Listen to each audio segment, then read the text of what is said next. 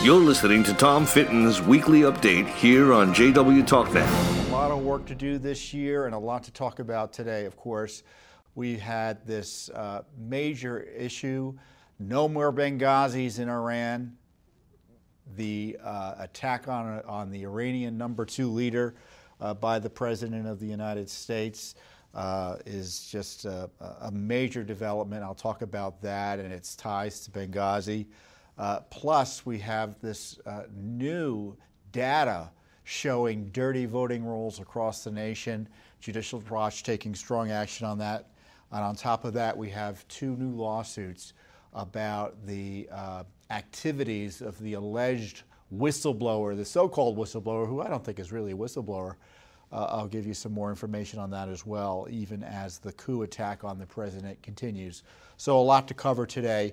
Uh, first up, though, is the breaking news of the uh, uh killing, the military strike that has taken out uh, a major terrorist leader out of Iran, who uh, General Soleimani, who had flown into Baghdad to uh, evidently follow up on the um, attack on our embassy in Baghdad that took place earlier this week. And Soleimani and another top Iranian front leader, uh, front leaders actually, two other terrorists, and others were taken out uh, by a, a, strike by the U.S. military at the orders of the President of the United States, Donald Trump. Now, of course, the left is very much agitated by this. As I've long said, long observed, the, uh, uh, the, the organized left is uh, controlled by advocates for terrorists. Now, do I mean they're terrorists? No. Do I mean they advocate terrorism? No.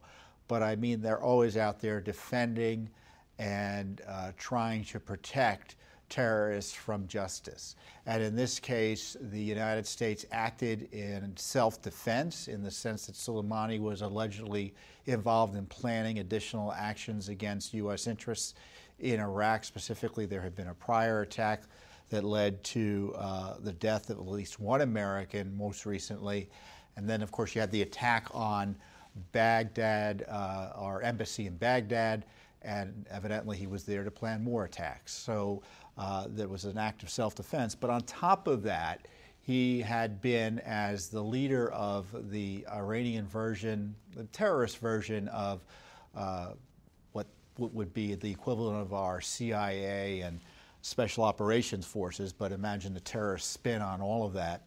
Uh, Soleimani had been responsible for the deaths of hundreds, if not thousands, of American soldiers in the Iraq War. Uh, remember all those IEDs and such that were blowing our soldiers up? They were pretty much all done courtesy of uh, Soleimani's, um, active, uh, Soleimani's operators. Uh, on top of that, he's responsible for death and destruction across the Middle East, uh, in South America, and in fact, he had tried to blow up a, a, a, an opponent in uh, here in Washington D.C. But I think they had tried to hire one of the Mexican drug cartels to plant a bomb in a restaurant uh, to take out someone, and that attack was averted. But despite all of his uh, terrorist activities, and he was a designated terrorist, he uh, was uh, more or less given. Uh, he was protected by the establishment here uh, there were plenty of opportunities uh, during both the Bush and Obama administrations to kill him, to protect and defend America, but it wasn't. They weren't taken, and there were always reasons for not doing it, and tactical decisions and political reasons for not doing it. Uh, but the president, being the type of president he is, uh, saw that this man had been responsible for an attack on our embassy and uh, was planning additional attacks. And so he defended the United States by taking him out. Uh, the left is going crazy uh, because there are two elements. You have the leftists, uh, again, advocacy on behalf of terrorists like Soleimani, and then you have the anti American strain of the left, which uh, almost instinctively reacts against any U.S. efforts to defend itself, militarily or otherwise. And then you have this uh, uh, kind of an amalgam of the two, is the Obama administration's uh, or the former Obama administration's um, uh, leadership many of whom are still embedded in the bureaucracies, who were uh, big advocates of uh, this Iranian nuclear deal that showed uh, that saw billions of dollars go to uh, the terrorist leaders in Iran, as represented by Soleimani, and uh, they saw their negotiating partners taken out essentially yesterday by the president of the United States. So they're outraged because that nuclear deal, which was uh, probably terrible foreign policy, also they had so much invested in it. Even though it uh, saw us kowtowing to the Iranians and to terrorists and subsidizing our enemies in ways that uh, few Americans supported. Uh, actually, something that even split Democrats. Even Democrats are unhappy with the Iranian nuke deal uh, that the president has uh, backed away from. Uh, but this was a significant difference than the way the Obama administration handled the Benghazi attack. Because what, what I find very interesting is after this uh, attack on our embassy that thankfully saw no Americans killed, you had the left gleefully saying, well, this is just like Benghazi. This is Trump's Benghazi. And, uh, and of course, uh, it's nothing like Benghazi in the sense that, uh, A, uh, that there were no lies about the circumstances of, of, the attack. We all knew what was going on. If there were any lies about the circumstances of the, of the attack on the embassy, uh, it was from the media that was suggesting that it was organic, kind of like what Obama did about uh, Benghazi, suggesting there were protests, when in fact there were no, real no protests. This was an Iranian operation to attack our embassy in response to uh, our bombing of uh, certain locations because of their attack on us. So the Iranians have been escalating this fight with the United States forces there in Iraq, and uh, uh, this was part of that uh, back and forth. On top of that, you had um, the Obama administration again lie uh, about uh, the circumstances of the attack, and then didn't provide the support necessary to defend our interests in Benghazi. Obviously, that's not the case here in Baghdad. We had the president uh, deploy additional troops almost immediately, and uh, then take out those responsible within days. Uh, so that's a big difference. But I want to call attention more to the Benghazi uh, issue because now the left media is talking about Benghazi and comparing it and contrasting it to Baghdad in a fundamental, dis- fundamentally dishonest way. Uh, Benghazi was uh, Judicial Watch's one of Judicial Watch's most significant investigations. We uncovered the White House, Obama White House involvement in the big lie of that uh, video and uh, made them do it when in fact it was an organized and planned terrorist attack. Uh, didn't arise from spontaneous protests in response to a video. Uh, they knew that at the time, yet they, can, they lied about it. And we have the documents from the White House uh, that show the White House was pushing that lie. It wasn't, quote, intelligence. It was a political decision by the Obama White House to try to spin the Benghazi attack in a way that would reflect favorably on Barack Obama, that he was taking, uh, that it wasn't his fault, and that uh, uh, he can be blamed for the attack that led to the death of a U.S. ambassador, first time that had happened probably in a generation. I think the last ambassador that had been killed in action was our ambassador in Afghanistan uh, during the Carter administration. So uh, the lies about Benghazi were about protecting two presidential candidates. The obviously the reelection campaign of President Obama was going on at the time. He didn't want that uh, news of that terrorist attack uh, to get out the full truth to interfere with his election. And of course, at the time, Hillary Clinton, we didn't know this directly, uh, was considering running for president as well. So she had her legacy to protect as she was prepping her uh, uh, run for the presidency to succeed uh, Barack Obama. So hence you had the Benghazi lies. But the specifics of what, what happened with Benghazi are really outrageous, and I'm glad I'm having the opportunity to talk about this again because Judicial Watch exposed pretty much uh, like most major scandals going on here in Washington, D.C. Judicial Watch exposed the full truth about Benghazi in the ways that either that Congress was unable to, and frankly has still been unable to, uh, and that the media wasn't interested in doing.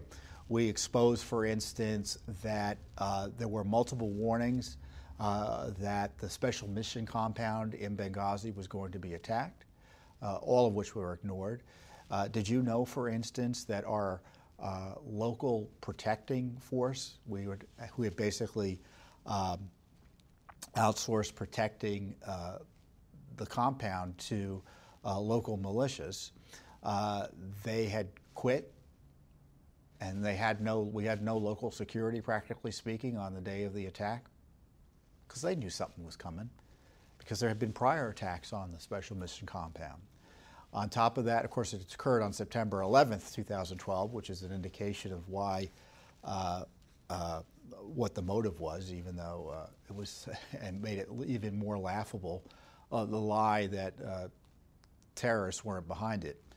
Uh, so they were warned, and then once the attack occurred, you have to remember there were two attacks. You had the initial attack on the special mission compound, and then about a mile or so away, so away was a CIA annex, uh, and uh, th- that attack occurred several hours later, and two special operators, two former, um, I think they were two former CIA guys who were acting as contractors, were killed.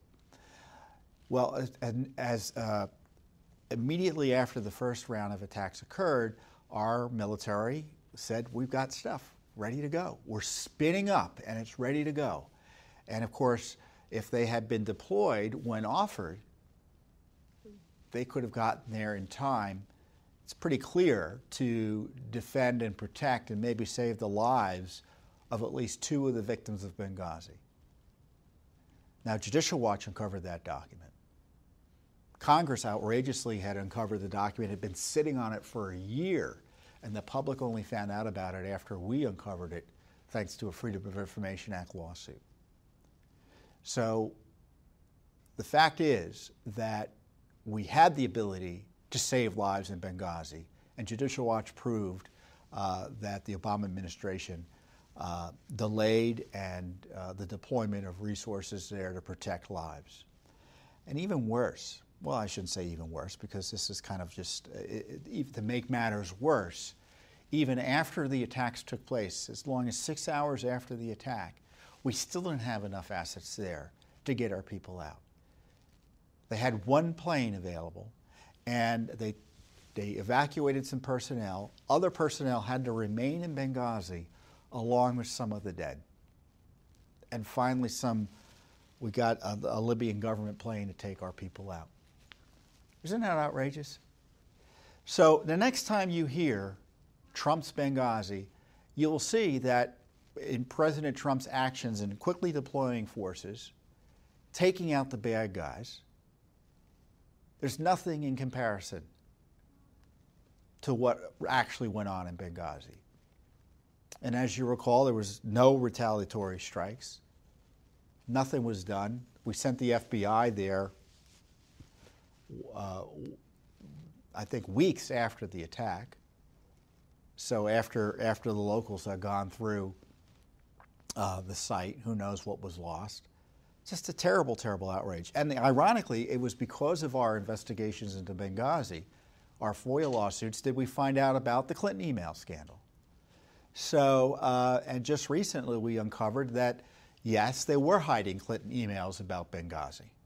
And that was one of the reasons it looks like to us that uh, we didn't, um, uh, they were hesitant to tell us about the Clinton emails because they knew there were Benghazi materials in there.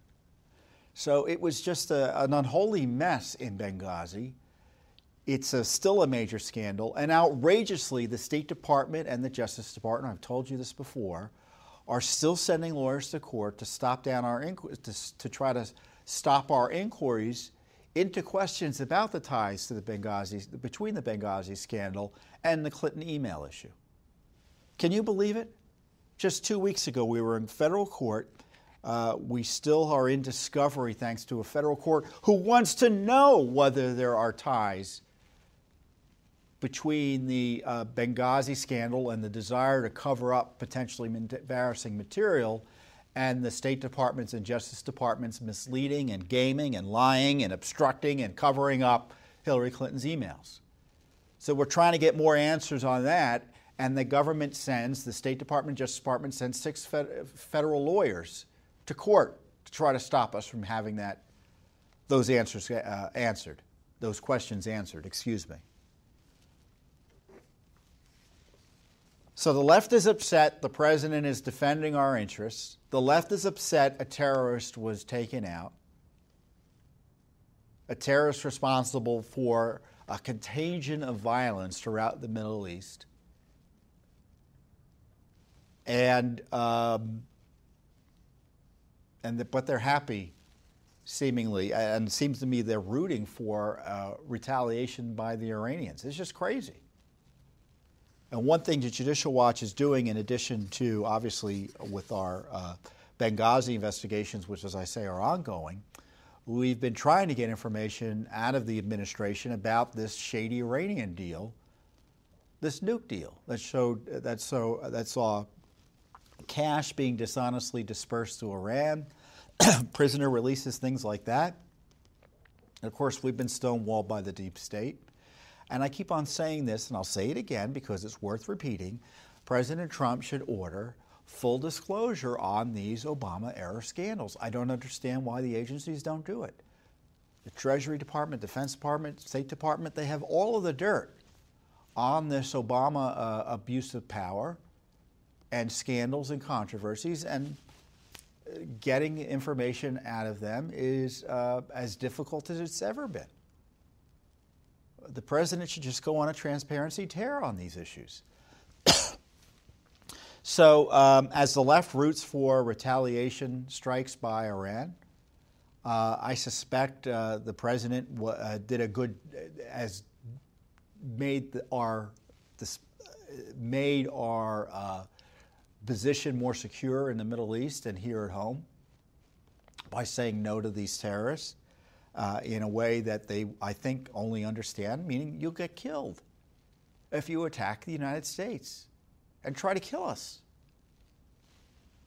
It's a pretty simple response in many ways. Now, of course, the left is trying to complicate it by suggesting the president doesn't know what he's doing. Well, these are the guys who didn't know what they were doing. One of the aspects of Benghazi that the media doesn't want to tell you about, that of course we uncovered, it's perhaps our most important disclosure, is that uh, out of Benghazi, arms were flowing into the Syria conflict, and we were supporting terrorists. We knew it. We have a Depart- Defense Intelligence Agency report that describes Western support for the terrorists battle, battling Assad. Terrorists. We were supporting them. And we were being warned at the time, our DIA people were being warned, were warning us that Al Qaeda was uh, had the potential, uh, not Al Qaeda, excuse me, ISIS had the potential to come in there and take advantage of the situation there and establish a caliphate, which is exactly what happened. All of this was tied to Benghazi. We have documents showing the Obama administration was very much aware of the arms being shipped to the Syrians, or the so called rebels, i.e., the terrorists. And the level of detail suggests that either they were doing it or were in a position to stop it from happening. Obama and Hillary Clinton's efforts in Libya resulted in a vacuum. They, murdered, they allowed Gaddafi to be murdered, and it turned Libya into a way, station, uh, way station for the jihadist efforts in Syria. And who rushed to Syria's defense?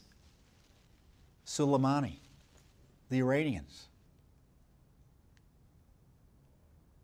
So we start supporting Al Qaeda to go after Assad. ISIS comes in, starts going after everybody.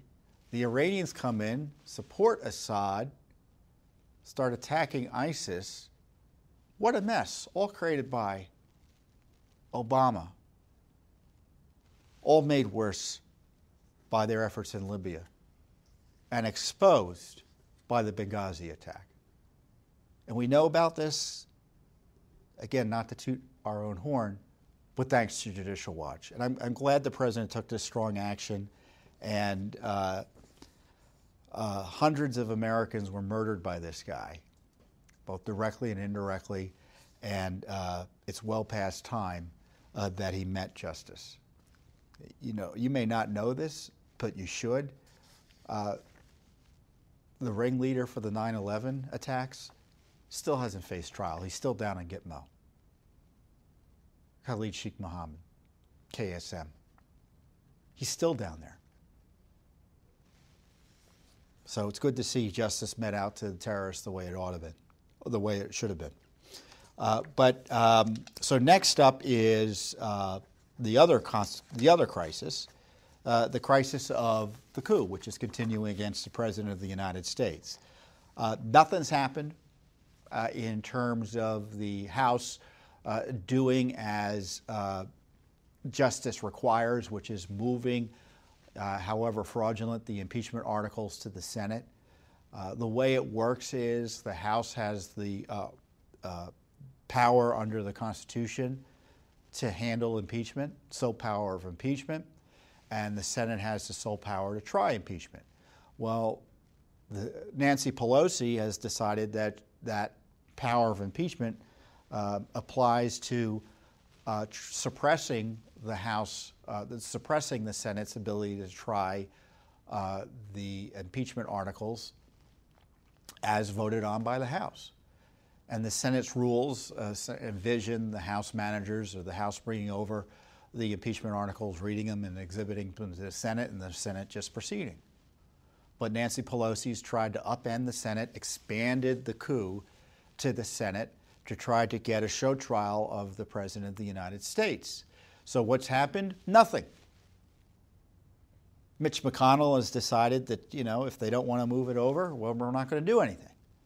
I would take a different approach. I think the Senate should assert jurisdiction, change the rules, and just acknowledge the impeachment that's taken place and then proceed as they see fit. Now, how should they proceed? That's what the big fight is today. You had the Senate working on a Friday, believe it or not. You know, it doesn't happen that often. So mark your calendars. The Senate worked on a Friday. They were in session today. And essentially, what Mitch McConnell proposes is they do what they did during the Clinton impeachment, which, by the way, was not a perfect impeachment trial one uh, in terms of uh, getting the full uh, nature of what Clinton did. Uh, but it was an impeachment process that was designed to uh, not embroil the Senate in some uh, crazed trial that went on for weeks and weeks and weeks. And so, what uh, McConnell suggests, they follow the rules of the Clinton impeachment trial, which is to have presentations by both sides and then decide whether or not to bring any witnesses in. Uh, with the understanding, I would, pres- I would presume by McConnell, and I would think the president, that you know that it gets shut down after introductory remarks or introductory arguments. Now Schumer doesn't want any of that. He wants another show trial. He wants to continue to abuse the president along with Pelosi uh, Schiff. They want to bring in witnesses that they you know, pretend they need to make the case in order to harass the president. Uh, they obviously don't want any witnesses coming in uh, that are pro Trump.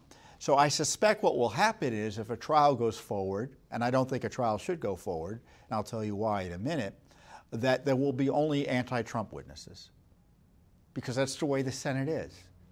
They're afraid of taking on uh, uh, the coup cabal, they're afraid of taking on the establishment.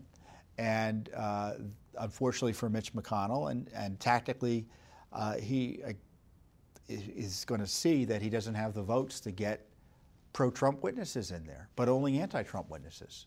I think that's what's going to happen if it goes to a full blown trial. And I've suggested that the alternative is to give the president a chance to make his case that there's been prosecutorial misconduct and there should be no full blown Senate trial by having a preliminary hearing in the Senate as part of the impeachment trying process. But as with other trials, uh, you can have preliminary hearings. If there's prosecutorial misconduct or other conduct by one of the parties, the court can hear that before they decide how to handle the rest of the case. That should be done with President Trump. President Trump should be allowed to bring in people like Adam Schiff, the alleged whistleblower, and others involved in the prosecutorial misconduct and abuse of the president in the House. I don't think the House who is engaged in a coup process should get the benefit of their corruption with a further abusive trial of the president. I just don't think that should be the case.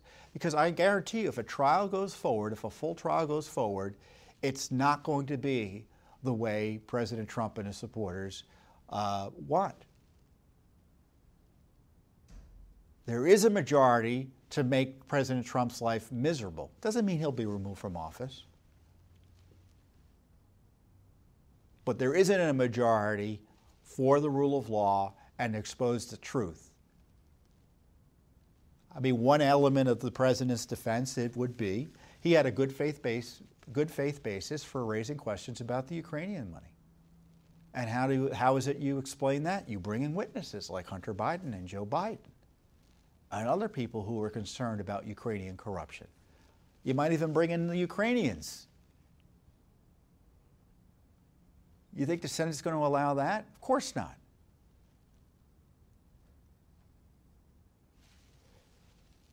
So if you're not going to get justice, why would you give the benefit to the coup of a full trial?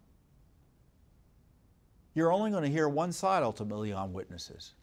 Maybe, maybe things will change. Maybe, maybe Mitch McConnell will get the majority to give the president a chance to bring on some witnesses. But, you know, I just don't see that happening. I just don't see that happening. What I do see happening is a majority abusing the President of the United States. And so, uh, if I were the President, I would be demanding that the Senate reject a full blown trial. Uh, to the degree it tries anyone in the Senate, Adam Schiff be, should be at the center. Uh, but we'll see what happens. And this is something that, uh, well, and of course, that's assuming a trial goes forward in the sense that they've taken the steps necessary to bring the impeachment articles into the Senate or for the Senate to acknowledge their jurisdiction. I think they already have the jurisdiction. It's just a matter of the political will to acknowledge it and change the rules so they can proceed. Even as we speak, the House is over in federal court trying to argue they should be able to get grand jury testimony and witness testimony from the one of the president's lawyers from the White House, Don McGahn, who was his White House counsel for a time, because they're still pursuing impeachment on the Mueller report. My guess is if Pelosi can get away with it, she'll keep um, she'll perpetually impeach the president, never sending articles over. They'll just keep on the impeachment. They'll keep they'll keep these articles on the shelf and just keep on with these impeachment process, this impeachment coup process adding more articles, expanding on the current articles. So they never really have to face any accountability in the Senate. Not that there's any real significant threat of that, other than just stopping the process. This is a constitutional nightmare. It's an attack on the presidency. And God bless President Trump for being able to keep on doing his work. I mean, can you imagine how difficult it is to do your job while you're facing this terrible abuse? I'm glad he was able to take out this Iranian terrorist. Despite the distractions he's getting from uh, the coup and its echo chamber in the media. But don't you want the president to be able to do his job without unconstitutional distractions?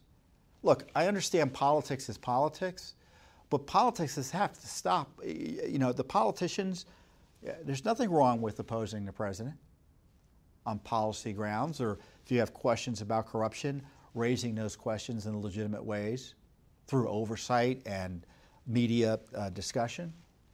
But to abuse your power to harass the president, make it impossible or attempt to make it impossible for him to communicate with foreign leaders, freeze the ability of the Justice Department to pursue corruption investigations, So there are a few things I think the president can do here.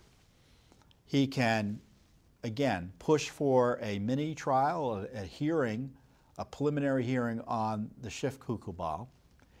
He can, as what Judicial Watch has been trying to do, start releasing documents, go on a transparency tear, release Ukraine documents, release Spygate, Russiagate smear documents, release Clinton email documents, expose what they're afraid of being exposed. For instance, Judicial Watch has sued over the issue of the firing of the Ukraine prosecutor that happened after Joe Biden. He was proud of it. He admitted. He said, I'm not going to give you this money, this billion dollars, unless you fire this prosecutor. And they did. So we asked about it, and the State Department came to us just a few weeks ago and said, Oh, we can't even begin searching for those documents. We can't complete the search until the end of January. So the State Department, the deep state there, is slow rolling these documents about the corruption President Trump was concerned about. He should cut through the, cut through the bureaucratic objections and just order the release of this material. And of course, he can appoint a special counsel to criminally investigate the issues that are pending. Hillary Clinton, Joe Biden, Russiagate, you name it. I know Attorney General Barr and John Durham, the U.S. Attorney from Connecticut, are supposedly investigating some of this, this Russiagate spying operation on the president that was obviously criminal in nature. But I don't know if they're doing a criminal investigation in a way that's going to result in the justice that the American people desire and I think our system demands. Can the Justice Department investigate itself? Can the FBI investigate itself? I don't know. Well, I say that sarcastically. I do know. It really can't. They really can't. I would suggest having a separate special counsel investigate what went on at the Justice Department and the FBI and these other agencies. Every time I read about John, what John Durham is doing, I see something about he's going to issue a report. Don't we have enough reports? There's news uh, recently, another group, um, a left wing group, ironically, got some new documents about Andrew McCabe, where it, which documents how he admitted that he lied about his involvement in leaks.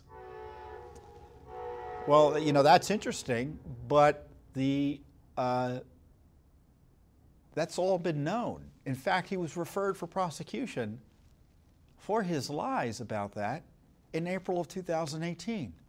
We're coming up on two years, and the Justice Department is still figuring out whether to prosecute him or not. James Comey was referred for prosecution over his mishandling and lies of um, related to um, uh, the memos he wrote about conversations he allegedly had with the president. He, he basically leaked the president's FBI files. Barr's DOJ didn't want to prosecute him, even though the IG, of all people, referred to him for prosecution.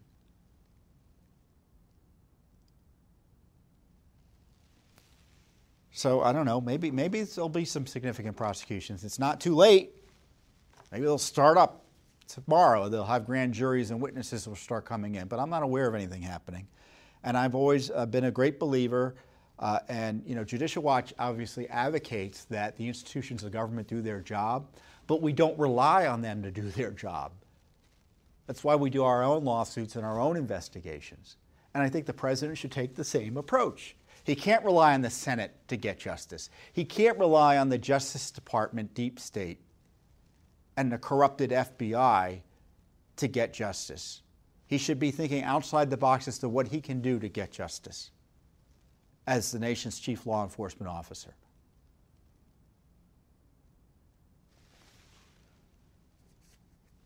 Now, Judicial Watch has dozens, as, as, I say, you know, with the Biden lawsuit, that's just the tip of the iceberg. We have uh, probably over 50 lawsuits on the deep state issues. Uh, we just filed a half a dozen lawsuits on specific Ukraine type scandal material. So we want the president to do the right thing. We want the Congress to do the right thing. We want the Justice Department, the FBI to do the right thing. But politics being politics and the swamp being the swamp, we're going to try to do what we know best to get justice for you and accountability, and importantly, to educate you and other Americans about what's really going on here. And along those lines, we filed a lawsuit. So everyone keeps on asking, where's the whistleblower? Where's the whistleblower?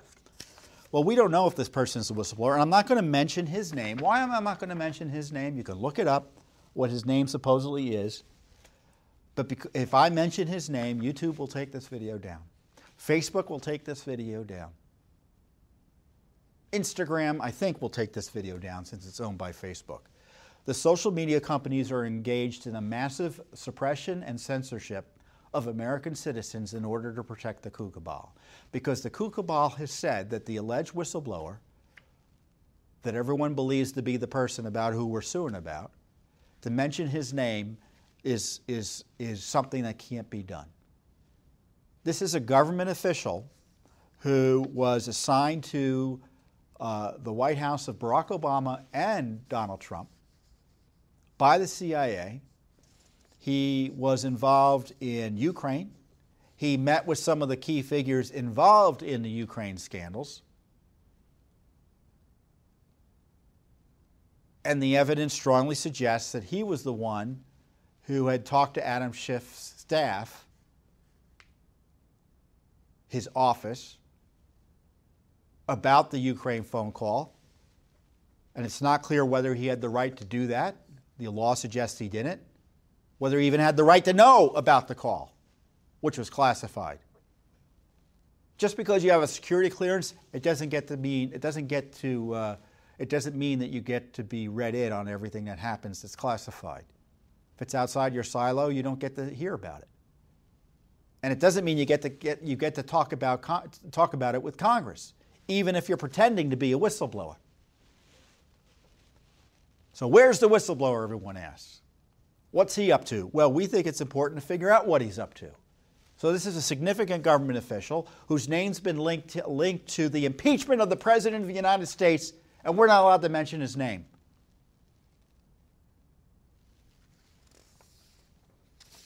But we sued for his information. You can see his name in the lawsuit and our documents about it. If you're watching this on Facebook, by the way, they came to us last week and they told us we needed to change a Facebook post we had because the URL, the link, had, uh, so we said, you know, uh, if the link said, uh, you know, judicialwatch.org slash press release slash the name lawsuit, they say, well, you can't even link his, you can't even put his name in a link. So we had to change the link in order to keep the post up. That's how far the censorship is going. I mean, you think this is coup is about the president? This coup is about you and your right under the First Amendment to talk about what a government official is doing and mention his name. And these companies are doing it at the behest of politicians in Congress and under pressure from politicians in Congress. But it's not stopping Judicial Watch from pursuing information. And we filed two lawsuits one against the CIA, it's the CIA guy, so we wanted his email communications for a narrow period of time from June of 2016 to November of 2019. So we want to figure out what he was up to. Of course, the CIA has given us the hand to the face, so we sued. This guy's also involved in the Russiagate smear operation, it looks like. He's mentioned in the Mueller report as uh, having information related to uh, the meeting between President Trump and um, Russia's foreign minister. and the then ambassador to Russia. So many people think he may have been involved in leaks related to that. So we asked for the FBI to look at its files to see if they had communications with this guy between him and Peter Strzok and Lisa Page, McCabe, and the Mueller operation. Again, hand to the face. There's a significant public interest thanks to the Obama Spygate scandal and the related abusive impeachment of President Trump into what this guy was up to. And he's documented to be involved in the Russia collusion investigation, was a key CIA operative in, on Ukraine in both the Obama and Trump White Houses. And this is an unprecedented cover up of this public official's activities, and our lawsuits are trying to break through that cover up. Again, Senate isn't going to want to do this. The House is run by the coup they're in league with protecting anyone who might even who forget about whether they're the actual leak or not. They don't want anyone who was involved in disseminating this classified call being held to account. And as I said, we found that this guy was meeting with key figures in the Ukraine issue, including those involved in potentially interfering in our elections in 2016 by having the Ukrainians leak and push anti Trump material. But we're not allowed to mention his name. But you know, if you're a regular follower of these issues, what his name is. So I, I, I don't. It's kind of a failed effort to suppress the truth. But if you write his name on your Facebook page or you talk about him on YouTube, you'll be censored, thanks to the collaboration between those companies and Adam Schiff. So that's one of the things we're fighting. We've already been censored by YouTube once, and I'm not. And I, you know, we have to draw the line. I, I don't like being censored. I don't like caving into censorship, but I want to get the information out generally. So we're going to have to get around it. So incredible, incredible, incredible that we there are two incredible things. A, that this whole issue is being censored, and B, that it's only Judicial Watch who's doing the heavy lifting in getting, uh, trying to get the full truth about what the alleged Schiff leaker was up to. So, other big news this week, and this has been a big week for Judicial Watch, is that we have uh, corruption doesn't take a holiday, by the way. It never really takes a holiday. In fact, during holiday periods, you should read the news especially carefully because that's when the bureaucracy and the uh, and and uh, to the degree the media is doing its job, that's when the uh, big news comes out that they don't want you to know about, and they're hoping not many people notice it because it's over the holidays. Uh, but Judicial Watch, as you know, is, as, as, is the nation's leader in trying to maintain free and fair and clean elections here in the United States.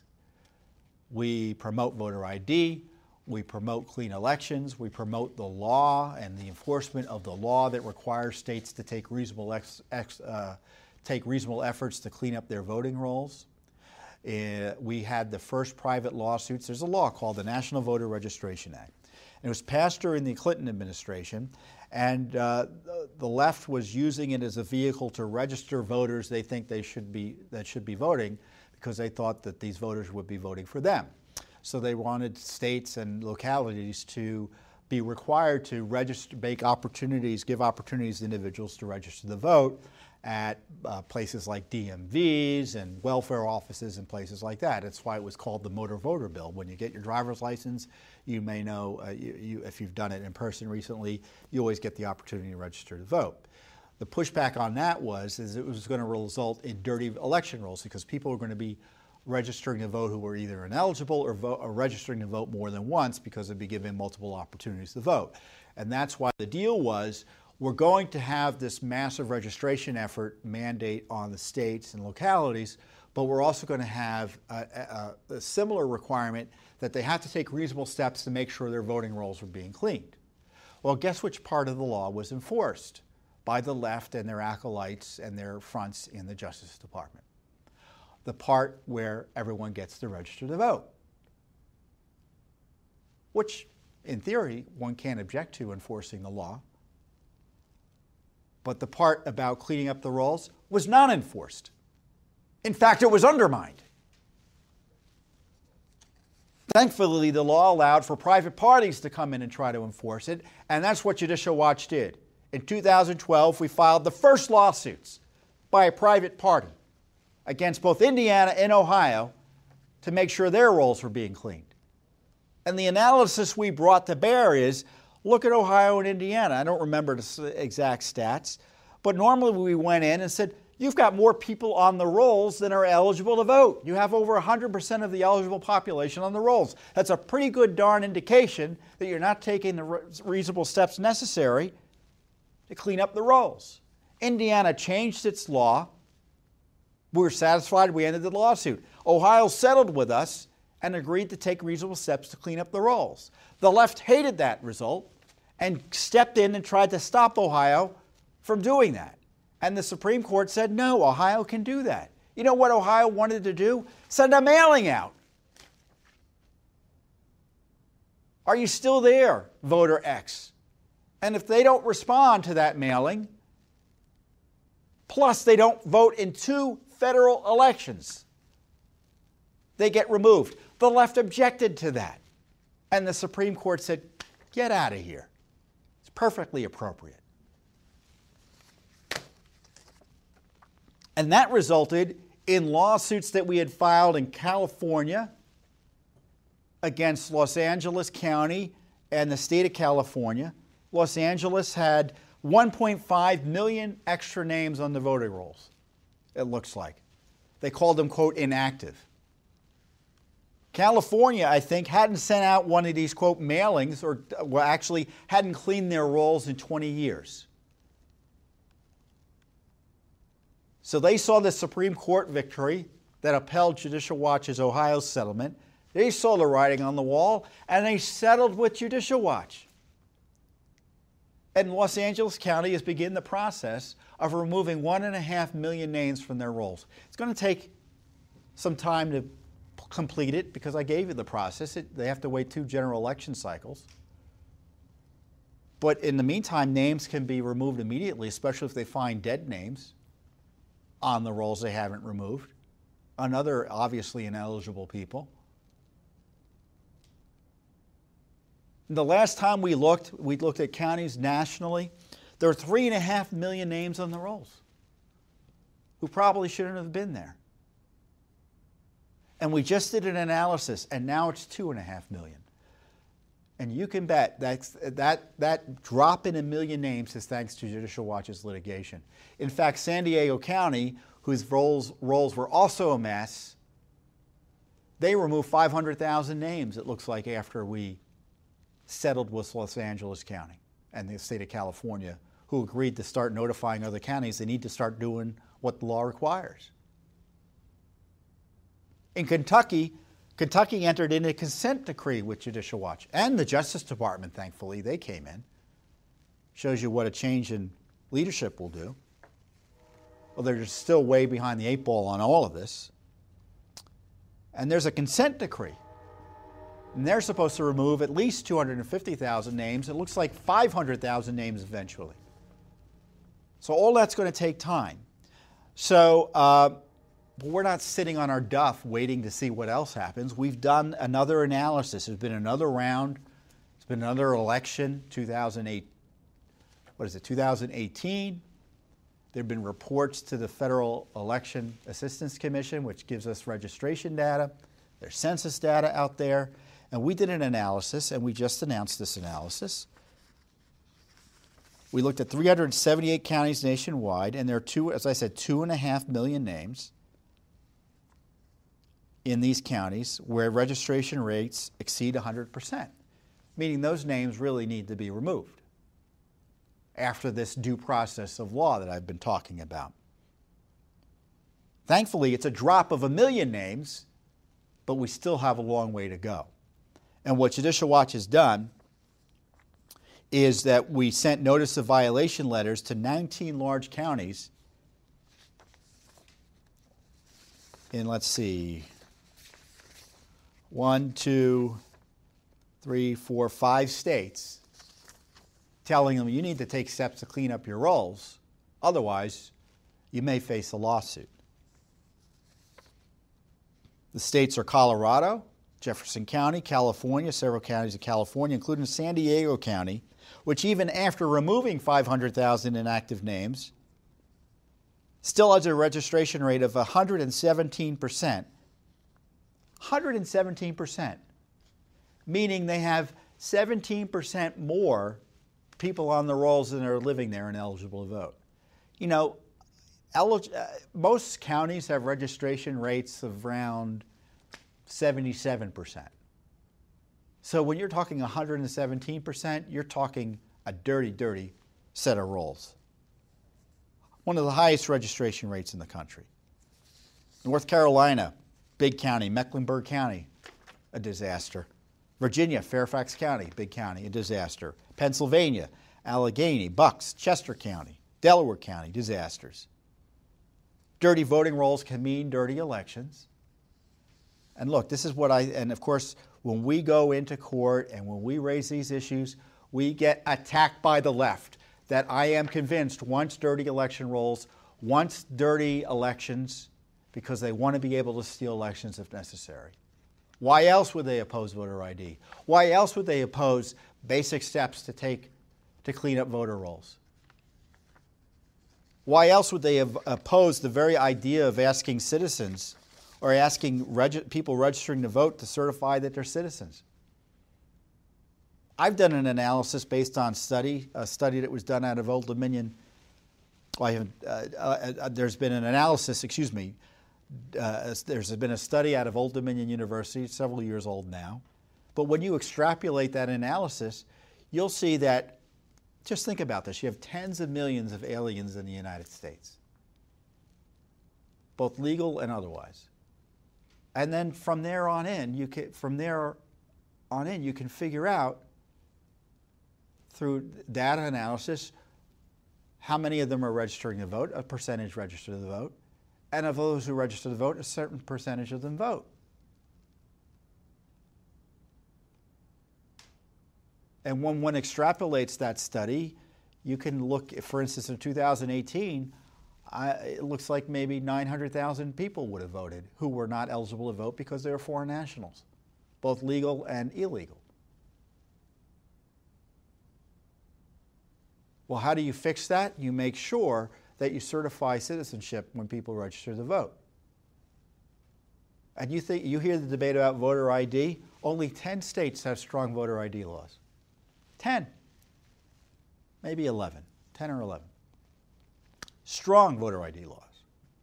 15 states, including Pennsylvania, California, here in the District of Columbia, Illinois, big states, they don't have any voter ID laws. And, those, and then there are states who have what I call weak to moderate voter ID laws, meaning what you think is voter ID to vote, which ought to be like a driver's license or something that's been validated in a serious way. You think that's necessary? No, that isn't, that isn't what those voter ID states require, many of them require. You can show up with a utility bill. Or you can vote and then come back later with some form of ID as I said, much of which is weak. We got to have stronger voter ID laws in this country. The left opposes that all. Why would you be opposed to that? They say because they think it depresses turnout for minorities, but there's no evidence that's the case. There's simply no evidence that's the case. In fact, my view is, and the studies suggest, that when you have increased election integrity, increased election security, reassuring people that their votes will count, everyone votes more, especially minorities.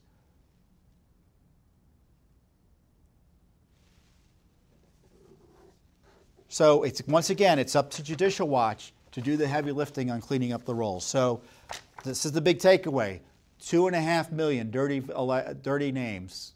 It looks like on our nation's voting rolls. Judicial Watch has warned five states to clean up their rolls or they may face lawsuits. And these are not idle threats by Judicial Watch because we actually go into court and we've sued four or five times on this very issue and have gotten good results in terms of getting the rolls cleaned up. So, uh, Can we guarantee these rolls will be clean for the 2020 elections? I don't know. I think even sending these letters out will begin rolls, uh, will get rolls cleaned up almost immediately. So, as a result of our work, elections will be cleaner next year and the election after, I mean, in 2020 and the election after that and the election after that. It's a slow process, but no one's doing it but Judicial Watch, practically speaking. I can think of one other group that's doing this work. Some of our clients are obviously doing this work as well in California, the groups we're working with there. But nationally, it's Judicial Watch. I can think of um, maybe a half a dozen lawyers and individuals who are doing this work, most of whom work with us, versus untoward, I mean, unlimited resources by the left.